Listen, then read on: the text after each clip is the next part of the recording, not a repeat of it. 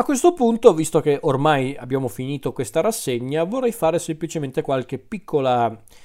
eh, menzione speciale per certi film. Parliamo comunque di alcuni film che mi sento comunque di consigliarvi per eh, questa rassegna di Halloween. Non ho parlato per esempio di, molto di James Wan, un regista che per molti è fondamentale per l'horror contemporaneo ed è vero, non ho parlato tanto di James Wan, ma semplicemente perché i suoi film, alcuni dei suoi film dell'orrore mi piacciono, ma non li ritengo, personalmente non li ritengo fondamentali, però non nego che ci sono comunque film molto validi che Wan ha fatto inerenti al genere, come per esempio eh, Insidious, non ho visto il seguito, quindi io parlo solo del primo Insidious, e soprattutto i film di The Conjuring,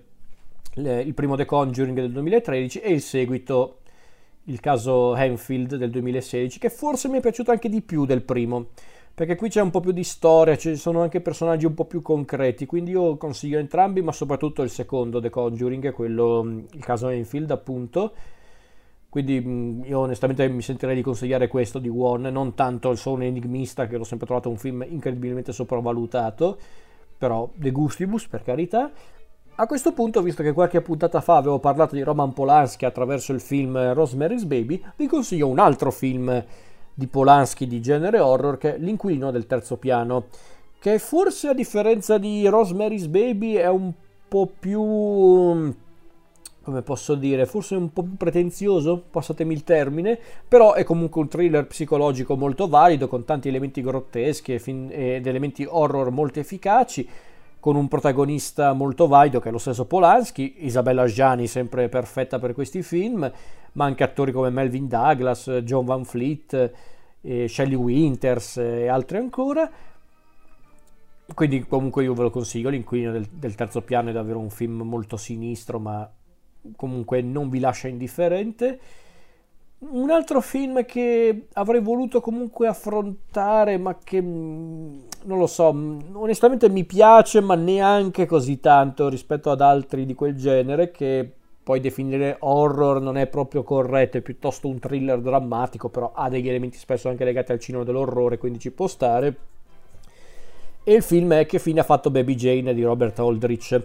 con protagoniste Bette Davis e John Crawford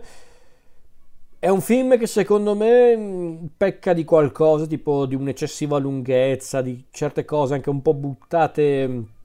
lì per caso, ma comunque è un film davvero intenso, davvero inquietante e le due protagoniste sono perfette, specialmente Bette Davis. Quindi comunque ve lo consiglio, assolutamente. Qualcuno mi aveva detto che non avevo parlato di Cloverfield, o perlomeno l'avevo nominato ma non ne ho voluto parlare. Sì, non ho voluto parlare del primo Cloverfield perché secondo me non è un granché come film, ma voglio parlare di quello che si può definire in parte un suo seguito, che è Ten Cloverfield Lane di Dan Trachtenberg.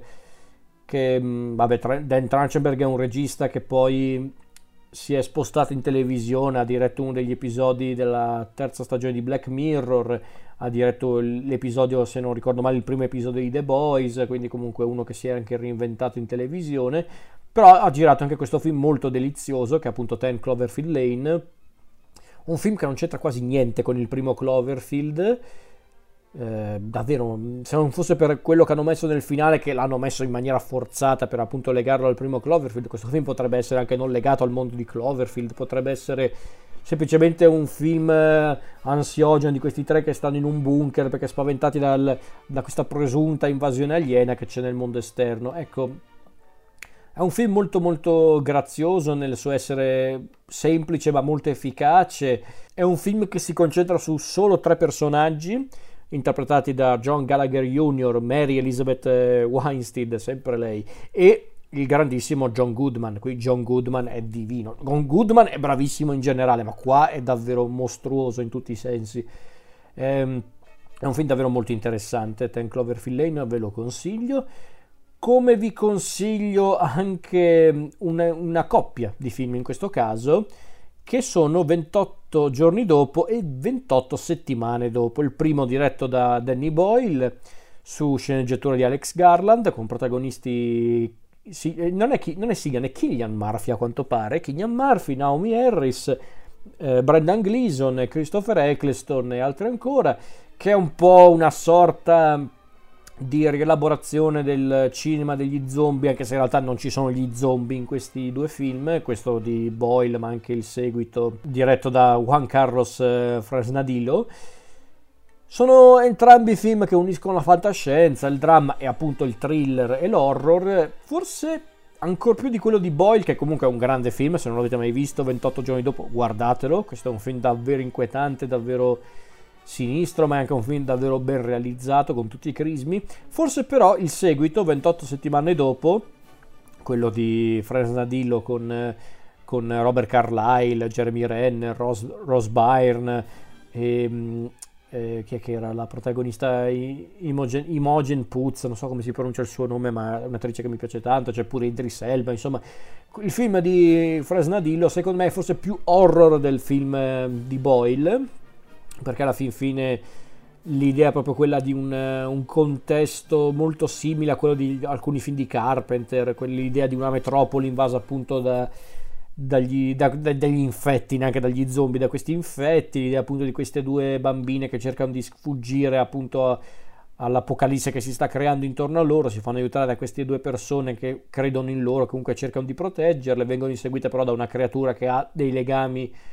eh, molto profondi con loro due, quindi è comunque un film molto efficace, ha delle scene horror fatte davvero come Dio comanda, quindi io lo consiglio assolutamente. Forse più questo seguito 28 settimane dopo piuttosto che il precedente, se siete degli estimatori del genere horror.